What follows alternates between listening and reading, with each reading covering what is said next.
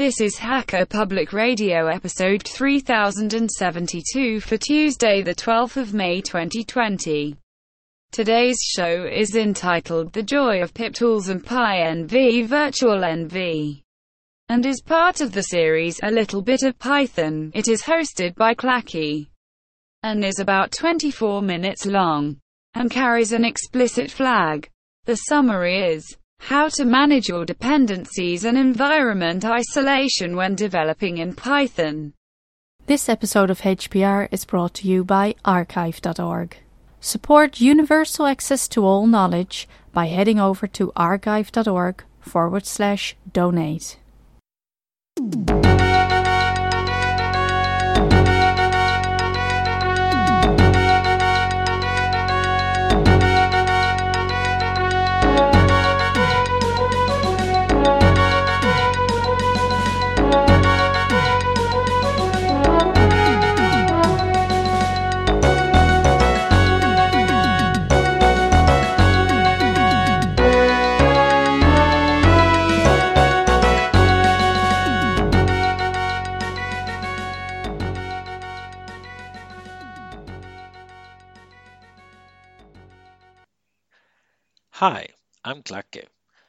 For the last year, I've been working full time as a Python web application developer, and I learned many things along the way. Now, I knew Python the language, and I've been using it for the better part of a decade. But working with build scripts and other automation that I was doing earlier, and working on an application uh, that is going to be developed by maybe one core team and then other temporary contributors, and which could be deployed in multiple places, automatically installed, and has a large set of dependencies. That's quite a different thing. Then you not only need to know the language, you also need to know the tooling around the language and around all of these other concerns. Uh, so there's there's two main things that are really important. First, is the dependency management. Um, I have an application, I need these frameworks and uh, libraries to make it work, and they in turn have their own dependencies that make them work. So that all needs to be handled, especially when you start upgrading things or otherwise playing around with different versions of things. And the other thing is you want to be able to develop these things in isolation. So maybe I'm working on the latest version, but there's a couple of days older version running in production and there's an issue there. I want to be able to check that out and not get a conflict between what's installed now in the development version and what's installed in production. And maybe I have several projects running. Each project could have its own set of dependencies or will have its own set of dependencies. And between two different projects, those dependencies might be in conflict. So you need to be able to isolate different projects from each other. This is something you always want when you do application development. Doesn't really depend on the language, but the tooling is different for each language. Um, and when you handle requirements, you want to handle it in two steps. First of all, there's the requirements that I want we are using an application. It uses framework XYZ and it needs to be version 4 because uh, that's the API we're developing against.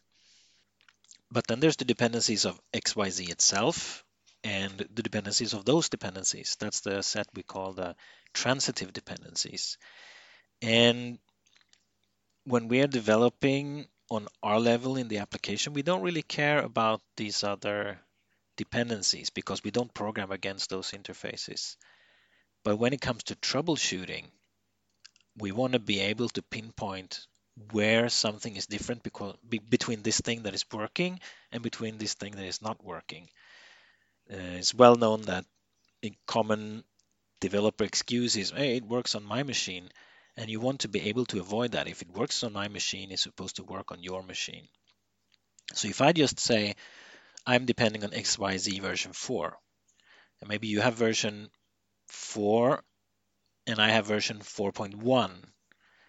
Or maybe we both have version 4.1 exactly, but your version 4.1 depends on some other package version 3 and maybe my XYZ version 4.1 depends on that other package version 5 because you know maybe you installed your packages Thursday last week when uh, XYZ's dependency was released at version 4 and maybe I installed mine this week on Tuesday and then maybe this dependency version 5 was out and XYZ pulled in that instead. So what you do is you define both you say, here's the stuff that I want, and here's the stuff that that happens to mean today. And that's a snapshot of the situation right now. And that means if everyone installs from this same snapshot of versions of all the dependencies and transitive dependencies, then if we ignore configuration and other such variation right now, then at least in terms of the software that is running, if it works on my machine, it should work on your machine as well. And if I run into an issue, you should be able to reproduce that issue on your machine. Let's call that first set of direct dependencies the abstract dependencies. And let's call the very detailed, locked down to each version of each transitive dependency, let's call that our locked dependencies. Now, some people say that if you develop a library, you should use abstract dependencies. And if you develop an application, you should use uh, these locked dependencies. But I disagree. Both are required whether you are de uh, developing an application or you're developing a library, because one describes the set of situations where this thing is supposed to work. That's the abstract dependencies. Like according to all the documentation that we have, if you use version 4 of XYZ with our library or application, it should work. And if they break something, they should call it version 5. Um, but then there's the locked set of dependencies that we have actually verified and which we can use to reproduce an issue from one system to another. And here comes the fun part. In Python, there is no standard way to have abstract dependencies and lock dependencies. And here's where this distinction of application versus library comes in. So what people would do traditionally uh, would be to say that, okay, I'm developing a library and in my setup.py, which is the project description that you need to have to be able to upload your package to the Python package registry. In my setup.py, if I'm developing a library, I should say a range of versions of my direct dependencies because then someone who depends on my library and depends on some other library needs to be able to allow the package manager to figure out a set of dependencies that fits both of those dependencies. And then people who develop an application would say, well, I want this application to always install the same versions of things. So they might have a lockdown set of dependencies in their setup.py. And then there's requirements.txt, and that's what people would use if they're just developing an applica- application internally and they're not really looking to upload it anywhere, so they don't need to have a full package description. They just want some executable documentation that says, here's what you need to install in order to run this thing. So what they would do would be to develop the application, install packages as they need them, and then run pip freeze with output to this requirement.txt. And pip freeze just looks at what packages do I happen to have installed and dump that. And that's not really a way to manage a list of dependencies.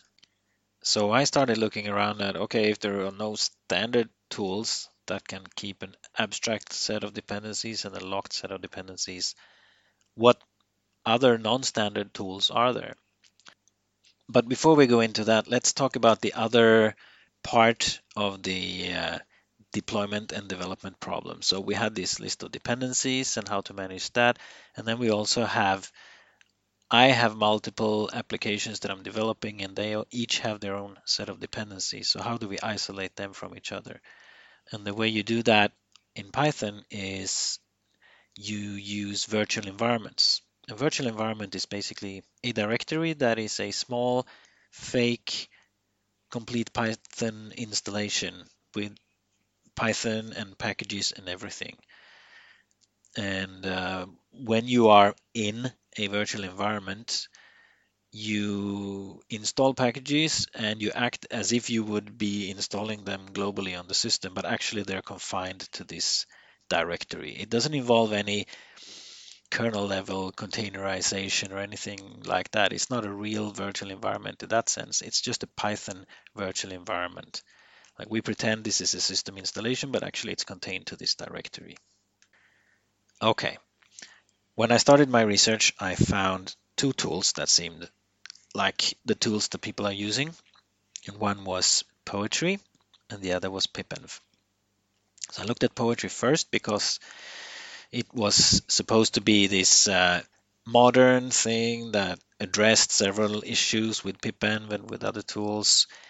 And it uses the uh, standardized pyproject.toml, which is where you're supposed to put tool settings these days in Python so that you don't spread it out over several different uh, files, non-standard files. So I don't quite remember why I didn't like poetry. On paper, it looks very good, uh, but I think I felt like it was too big a tool and it tries to do all kinds of things, and I really just wanted something to manage my requirements. I didn't need a tool to handle uploads to PyPI, the package index, and I didn't need to have a project specification and all that. I just wanted to go from list of abstract dependencies to list of lock dependencies. Uh, so uh, I may have run into some other issue also, I don't know. But I, anyway, I left poetry behind and I looked at pipenv. pipenv does pretty much what poetry does, except that it puts its package requirements in pip file instead, uh, which is also a TOML file. It's just named pip file because pyproject.toml didn't exist at the time.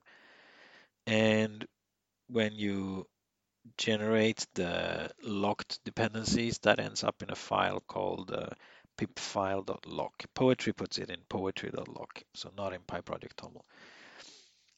And I used pipenv for my own personal use, but I didn't want to uh, have to convince others to use this tool or that tool. I just wanted to have this simple requirements.txt that people can just pip install dash r requirements.txt and just get what they need. And all this other sophisticated stuff I felt was too much to try to explain to maybe someone joining the team temporarily to, to just add some feature or some external contributor. But then I learned from people on the Fediverse that what pipenv does internally is actually it uses pip tools. Pip tools has a command line tool called pip compile, which just takes either it reads setup.py or runs setup.py and gets the requirements from there, or you can feed it a requirements.in file, which is just a list of lines which would be parameters to a pip install command, and that's your abstract dependencies. And then it outputs a requirements.txt, which is your locked dependencies. And that's also just in pip install argument format. So it's all really neat and readable, and people who have been using Python know it and understand it. No TOML files, no built-in virtual env management, and just one text file and you generate another text file. So uh, we went with pip tools and pip compile for uh, all our projects. So that's the dependency management. Just use pip tools, very simple. Uh, what about the virtual env management? Well, you could do it manually. Uh, just uh, python-m virtual env, which is an external package, or python.m venv, which is the built-in functionality in Python 3, but it may or may not work depending on which version of Python. Several different uh, versions of Python break the venv functionality, and you might have to use virtual env anyway. So uh, Anaconda, which we use at Office, uh, is one example where venv doesn't work and you have to use virtual env instead. So you can do that manually. Uh, python-m virtualenv and then directory name. And then when you want to use that virtual environment, you source directory name slash bin slash activate. And then when you're done, you deactivate. And these commands will put the right Python on the path and make sure that all the packages are handled within this confined directory. But this is a little bit annoying. So there are several different uh, ways to manage your virtual environments. First of all, it could be nice uh, to have the virtual environment not be in your project directory. It's very common to create a virtual env inside your project directory, but then when you run some uh, static analysis tools or you search for things, you might end up having this huge set of dependencies that you're accidentally running analysis or searches on. So you want to keep it outside and then the path becomes longer to type. So then maybe you create some alias. And uh, so some people use something called virtual env wrapper, which basically allows you to have a global set of environments. And then when you want to work on your project, you just type work on project name and that activates that particular virtual environment. Now I had already been using pipenv. So even though I left the package management behind, I just ignored that there's a pip file in there. I still use the virtual env management of pipenv. So you can do pipenv shell, then it creates a new shell and in there now you're in the virtual environment for Python. Or you can do pipenv run, run some command in that virtual environment and then come back to you. Uh, so you don't have to activate and deactivate. You just uh, confine all that to a subshell that runs this virtual environment. And then when you exit, then you're back in your normal world. Um, but even that, just running pipenv shell became a little bit annoying, uh, especially if you're jumping back and forth and now I need to fix something on production or now I need to run this script over here you have to exit and then pipenv shell somewhere else. Uh, so in the end, I looked up how to use pyenv and pyenv virtualenv, and I'm, I'm very satisfied with the result of that. So what pyenv does is it's a manager for different Python versions. Uh, so you can use it to install these different Python versions, and then you can also use it to switch between them. So you could use Python 3.6 in this directory, and you could use Python 3.8 in another directory. And it has a file that you affect using uh, just pyenv local and then name of one of these Python uh, versions that you have installed, and then it runs, it writes the name to this dot python-version file in the directory. And it doesn't hijack the cd command or, or anything like that. It's just that you put the .pyenv slash shims directory first in your path, and it has files there for any Python related command you might want to run. And if you install a package, it adds the scripts of that package to the shims directory as well. So that when you run a Python related command, in reality, you run the shim from pyenv and it looks up which Python version am I supposed to be using now. Could be the default version or it could be something specific for this directory. And you can also even specify a specific version for this shell session. So you can say, right now I want to use Python 3.5 and then you can do that in that shell. And when you exit, that preference is gone. So that's pretty neat.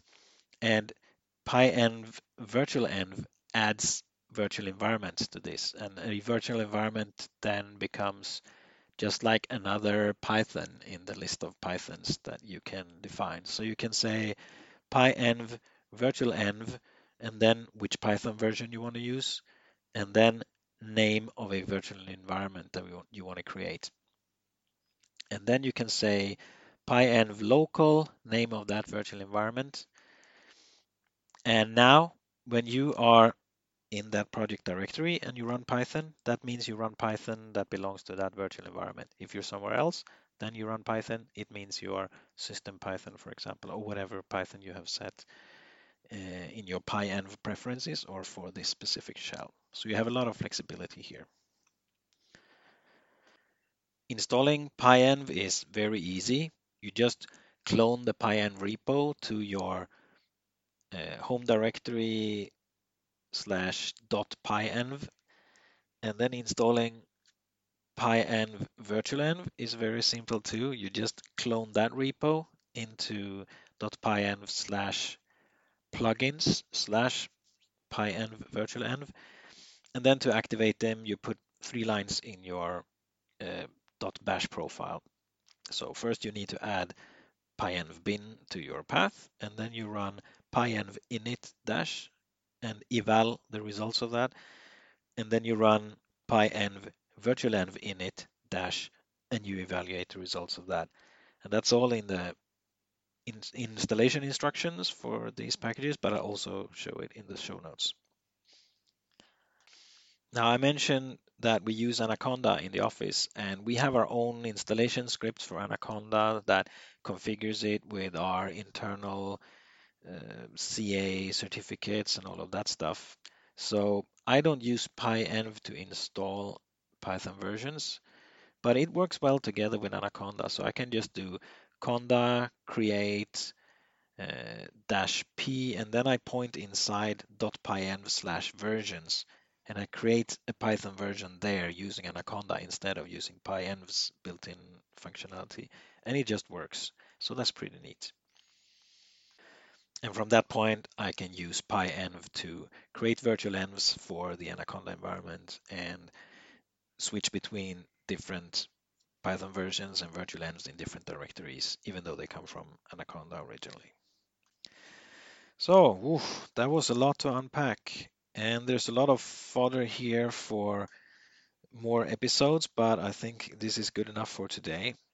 So I think I owe you a show on just reproducible builds. What does it mean? How can we make sure that runs on my machine is not an excuse anymore? That's a whole episode. And when I'm working at home, or well, when I'm doing my hobby projects at home, I don't use uh, pyenv or any of these things. I use Nix, and that's also a whole episode of its own. How do you use Nix together with Python? And then, of course, now that I mentioned setup.py, but actually setup.py is deprecated and there's not really one standard to replace it quite yet. There's a bunch of tools that do what setup PI used to do. There's Poetry, which not only handles the dependencies part, but it also handles the, the project definition part. And one tool that I have come to like is Flit. I've used it in the office to package some things that we actually want to package to install them from somewhere else.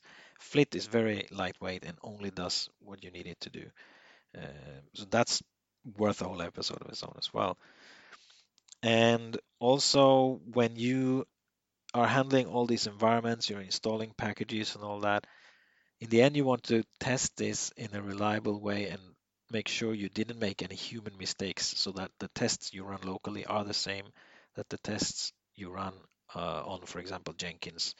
And for that, there's a tool called Tox, which is also worth an episode of its own. So I owe you a whole bunch of shows. We'll see when I get to them. Uh, my name is Clacke. You can find me on the free social web as clacke at libranet.de. And until next time, this has been Hacker Public Radio.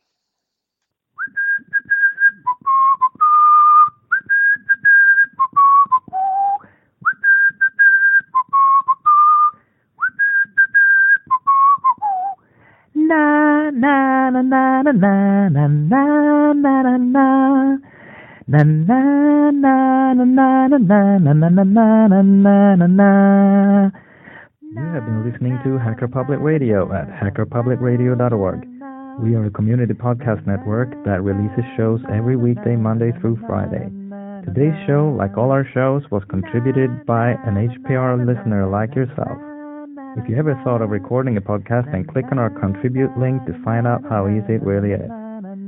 Hacker Public Radio was founded by the Digital Dog Pound and the Infonomicon Computer Club and is part of the Binary Revolution at binrev.com. If you have comments on today's show, please email the host directly, leave a comment on the website, or record a follow up episode yourself. Unless otherwise stated, today's show is released under a Creative Commons Attribution Share Alike 3.0 license. Ba ba ba ba ba ba ba ba ba ba. Bum bum bum bum bum bum bum bum bum